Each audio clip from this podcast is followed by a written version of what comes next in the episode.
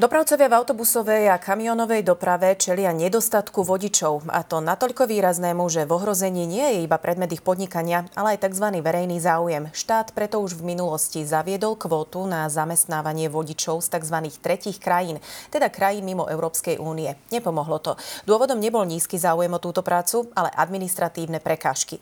Prečo to tak je a ako sa ďalej môže táto situácia vyvinúť? Na to sa spýtame generálneho sekretára Asociácie priemyselných zväzov a dopravy dopravy Andreja Lasa. Dobrý deň. Dobrý deň. Vítajte v štúdiu 24. Kým prejdeme k tým možným e, dôsledkom, alebo teda k tomu, čo nám všetkým ako spoločnosti hrozí, e, poďme sa pozrieť najprv na to, ako sme sa vôbec do tejto situácie dostali. Či za to môže odchod nejakej generácie alebo generácií vodičov do dôchodku, nízky záujem mladých ľudí o túto prácu. Prečo vlastne na našom pracovnom trhu nie je táto práca zrejme teda veľmi atraktívna? Ďakujem za pozvanie v prvom rade. No, tak e, to povolanie vodiča v prvom rade nie je ľahká práca. Hej. A tí ľudia sa musia pripraviť samozrejme na určitú smennosť. Verejná doprava jazdí tak cez deň, cez noc, cez víkend, pokiaľ ľudia majú záujem sa prepraviť cez víkend z bodu A do bodu B, teda napríklad k starým rodičom, tak musí vodič jazdiť aj počas toho víkendu. Čiže tá práca je náročná, čiastočne je samozrejme aj zodpovedná, pretože máte buď zodpovednosť za ten tovar, ktorý veziete, alebo za ľudí, ktorých prepravujete v autobuse. No a do tretice nepraje nám na Slovensku celkovo na tom trhu práce demografia. Vieme, že nám odchádza do dôchodku už len tradičného bežného dôchodku 35 tisíc ľudí e, ročne. To je tá delta, ktorá nám chýba na tom pracovnom trhu, čiže nás bude stále menej a menej. No a niektoré povolania, ako napríklad toto, už Slováci ani v podstate nechcú robiť. Nepomohol samozrejme ani ten predčasný dôchodok, ktorý ste naznačili. Poďme sa pozrieť teraz na konkrétne číslo. Začiatkom roka hľadali stovky dopravcov takmer 12,5 tisíca nových zamestnancov. Každému slovenskému dopravcovi teda chyba v priemere až 25 vodičov. Tento problém sa týka vlastne nás všetkých presne, ako sme povedali, pretože to zasiahne, ako vy ste hovorili, verejnú dopravu, takže mm-hmm. to, kde sa presúvame, pokiaľ teda sa nepresúvame autami, ale tiež aj to zásobovanie v obchodoch. Takže je to asi niečo, čo si neuvedomujeme, že je problém, ale je problém.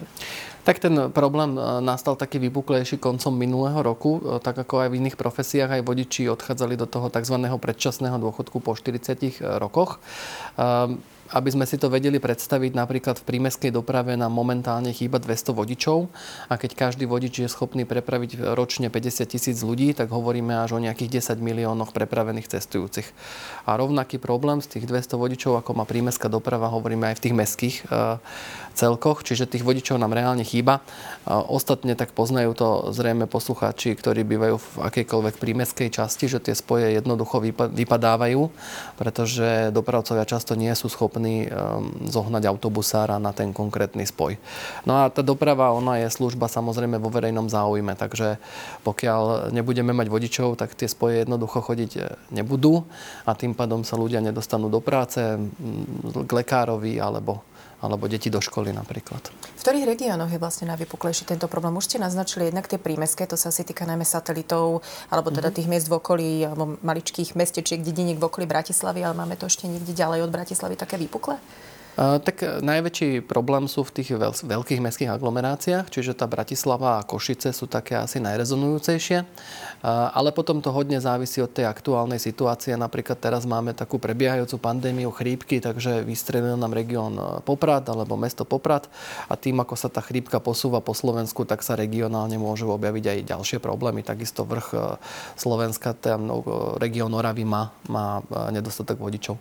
Čo sa týka tej kamionovej prepravy, tak tam máme najmenej vodičov v medzinárodných prepravách. Tam si treba uvedomiť, že aj tými všetkými medzinárodnými reguláciami ten kamionista, ktorý ide na medzinárodnú prepravu tým, že 8 hodín šoféruje, potom musí oddychovať, je relatívne dlho na cestách, pokiaľ má prejsť teda cez celú Európu.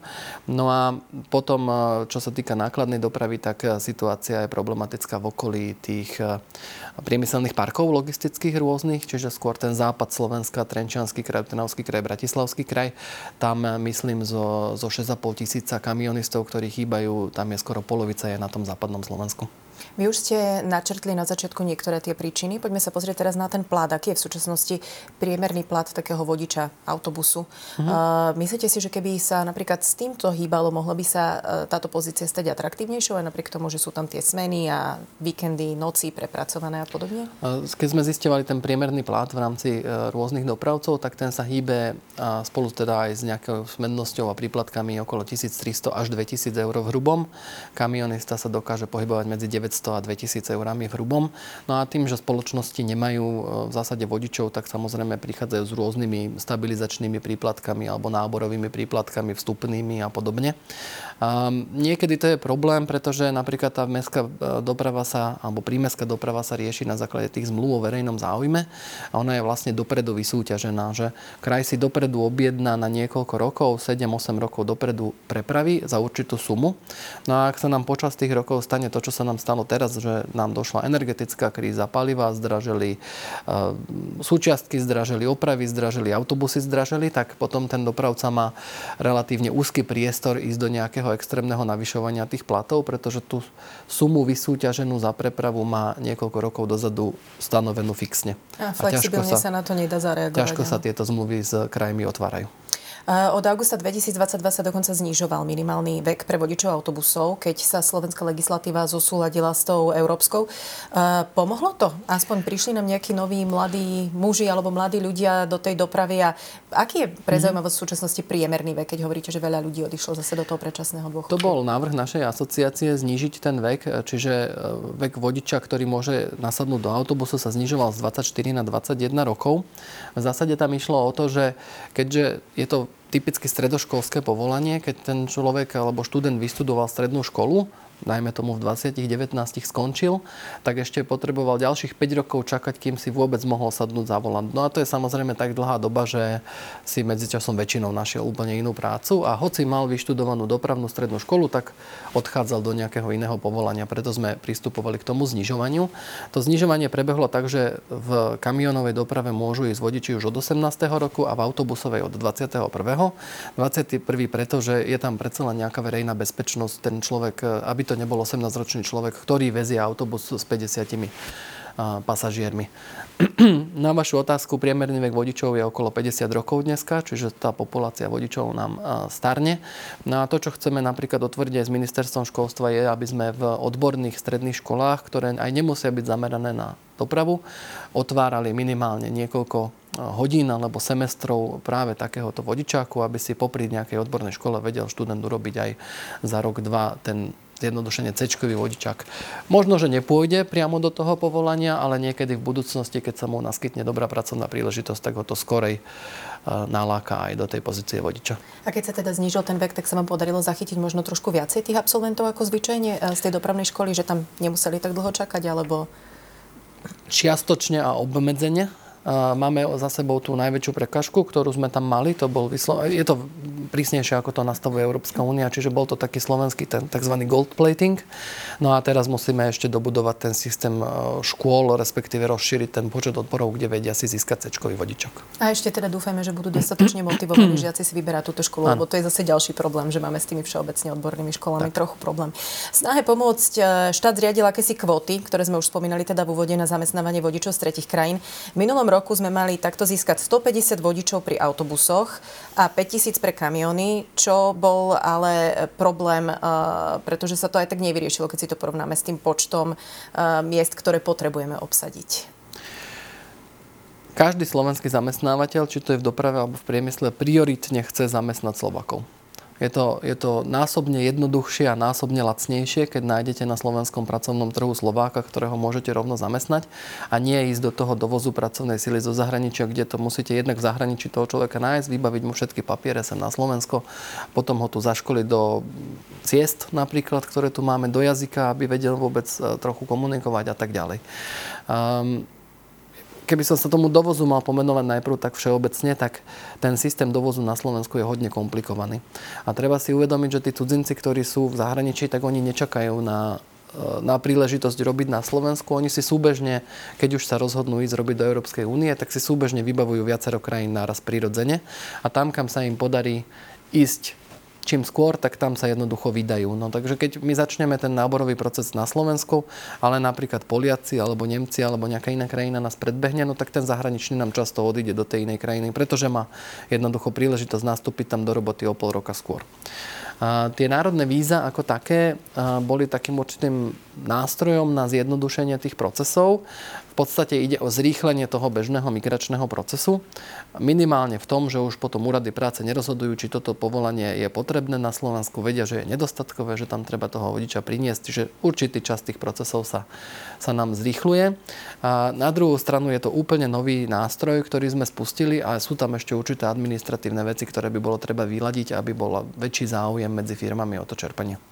Takže keby sme vyladili tieto administratívne veci, myslíte si, že by sme vedeli teda byť rýchlejšie ako tie ostatné krajiny? Majú oni ten proces nejaký výrazne jednoduchší, keď nám môžu uchmatnúť z prednosa vlastne tých potenciálnych záujemcov? Um, Treba povedať, že aj v súčasnosti sa rokuje na úrade vlády o celkovom zrýchlení týchto migračných procesov, tých všeobecných, nielen tých národných víz, ale všetkých migračných procesov, o takom zrýchlení a zjednodušení. Takže my veríme, že do budúcna máme potenciál e, významnejšie pohnúť s tými dovoznými lehotami. Tie sú dneska také, aby ste vedeli, odkedy sa rozhodnete doviezť nejakého človeka, kľudne môže trvať aj rok, kým sa vám to podarí. Tak, takáto je tá administratíva za tým. Čo sa týka tých národných víz, tam sú určite také veci, ktoré rokujeme dneska s ministerstvom práce, aby sa zmenili. Napríklad národné víza môžu čerpať iba spoločnosti, ktoré sú na Slovensku 10 rokov a dlhšie, čo považujeme za zbytočnú administratívnu komplikáciu. Máme napríklad v Bratislavskom kraji dopravcu, ktorý je tu menej ako 10 rokov a tým pádom ten nevie čerpať e, národné víza, hoci reálne robí prepravy v tom verejnom záujme. Potom e, je tam také e, obmedzenie, že nemôžu to čerpať firmy, ktoré majú nejakého zahraničného vlastníka, čo takisto je pre nás také nelogické, pretože na Slovensku predsa len máme, z čoho sa týka toho podnikateľského kapitálu, dve tretiny zahraničných firiem alebo zahraničných vlastníkov, ktorí tu majú založenú cerskú spoločnosť, ktorá riadne platí dane aj proste sídlom a na Slovensku. No ale tieto sú zo systému národných víz vyčlenené. Musí to byť čisto slovenská spoločnosť a potom ešte zo pár ďalších podmienok, ktoré by sa tam dali zjednodušiť. No ja ešte dodám k tým číslom, že tie národné víza nesplnili ten očakávaný prírastok, bol vlastne podarilo sa obsadiť ani polovicu. A v podstate o tom, že sa nič nehybe, svedčí je fakt, že kvóta na rok 2024 je nastavená na 200 vodičí autobusov a 2000 vodičí kamionov, mm-hmm. takže hľadáme a potrebujeme ešte viac ľudí. A na konci januára bolo udelených zatiaľ teda len 9 národných víz pre vodičov autobusov a 10 pre vodičov kamionov. Takže znamená to, že asi naozaj treba rýchlo konať, aby sme sa pohli. Nakoľko vidíte vlastne udržateľný ešte ten stav, aký momentálne máme? Uh, tak je to na konci januára, takže tá kvota je celoročná hej, a na konci januára bolo povolených takýto malý počet. Takže určite v tom povolovaní národných víz sa dá uh, pridať. A treba povedať, že národné víza ako také sú nový inštitút, ktorý aj teraz ministerstvo pilotuje, či sa to osvedčí, či jednoducho toto zjednodušenie do toho systému uh, prispieje.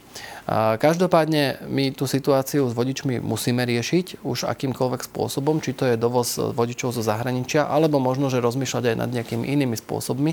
My už sme tu spomínali dneska, že ľudia poodchádzali do predčasných dôchodkov, chodili do dôchodku približne v tom roku 57 po odpracovaní tých 40 rokov 57-roční ľudia odchádzali už do toho predčasného dôchodku a teoreticky by sme si vedeli predstaviť, že čiastočne by sa dal riešiť ten stav aj tým, že by sa umožnil súbeh výkonu práce spolu s tým predčasným dôchodkom a nejako rozumne to nastaviť. Aby teda človek popri tom, ako preberá predčasný dôchodok, možno nie v plnej výške, mohol aj čiastočne pracovať, možno nie na plný čas. Hej? Ale nájsť v tom nejaký rozumný kompromis, že áno, teda človek mal záujem odísť do predčasného dôchodku, ale zároveň tí ľudia často majú záujem aj pracovať. Ono často sa stáva, že ten predčasný dôchodca čaká, až dokým je normálnym dôchodcom a normálni dôchodcovia už môžu pracovať e, normálne, bežne, bez obmedzení. To znamená, že oni počkajú tie 2-3 roky a potom, keď sa stanú normálnym dôchodcom, tak sa zase vracajú do práce. No a my hovoríme o tom, že čiastočne by tú situáciu pomohlo riešiť aj ten vytvorenie toho súbehu predčasného dôchodku a práce. Takže signály vlastne sú, že mali by sme aj pri tej už odchádzajúcej generácii, mali by oni ešte záujem zostať. Dobre, takže keď si to zhrnieme, v podstate hovoríte o tom, že národné víza, celý ten administratívny proces by bolo dobre nejakým spôsobom mm-hmm. zjednodušiť, uh, vyriešiť týchto našich predčasných vodičov, teda predčasných dôchodcov vodičov, takisto aktívnejšie vystupovať pri tých stredoškolákoch. Je ešte niečo, čo vy navrhujete, že by sa dalo urobiť s týmto problémom, aby sme sa pohli ďalej? No, Už sme to tu dneska spomenuli a to je práve to, tá regulácia tej siete škôl čiastočne, pretože, a to je problém, ktorý sa týka celej republiky, nielen vodičov, teraz začneme možno, že ďalšiu tému, ktorú môžeme dodiskutovať na budúce a to je to, že celkovo e, nám dneska štát umožňuje študovať na škole čokoľvek si v podstate vyberieme. Je to nejaké naše ústavné právo. Na druhú stranu, my toto ústavné právo neberieme ľuďom, nech študuje každý, čo si vyberie, ale predsa len štát, ktorý je ako hlavným objednávateľom tých výkonov škôl, či stredoškolských alebo vysokoškolských, by mal do určitej miery regulovať, že čo vlastne na tom trhu práce potrebuje. Pretože máme len obmedzený počet ľudí, ktorí nám do tých škôl prichádzajú a my ich musíme rozdistribuovať medzi tie pozície, ktoré na trhu práce jednoducho existujú. Keď my vieme, že nevieme uživiť 200 archeológov, tak musíme tých archeológov premeniť napríklad na lekárov, alebo motivovať tých ľudí, aby išli študovať napríklad zdravotnícke povolania. A to je to isté pri stredných školách. Pokiaľ máme veľké množstvo gymnazistov, ktorých ale potom nevieme umiestniť na trhu práce, tak musíme čiastočne regulovať ten systém tak, že otvoríme určitý počet gymnázií a nech sa na ne dostanú tí najlepší žiaci a zvyšok preregulujeme na dobré stredné školy, kde potom môžu priamo vstúpiť na trh práce ako vyštudovaní stredoškoláci. Je teda ešte veľa podnetov a práce pred nami. Ďakujeme veľmi pekne. To bol Andrej Las, generálny sekretár Asociácie priemyselných zväzov a dopravy. Ďakujeme za návštevu. Ďakujem za pozvanie. Dovidenia. Dovidenia.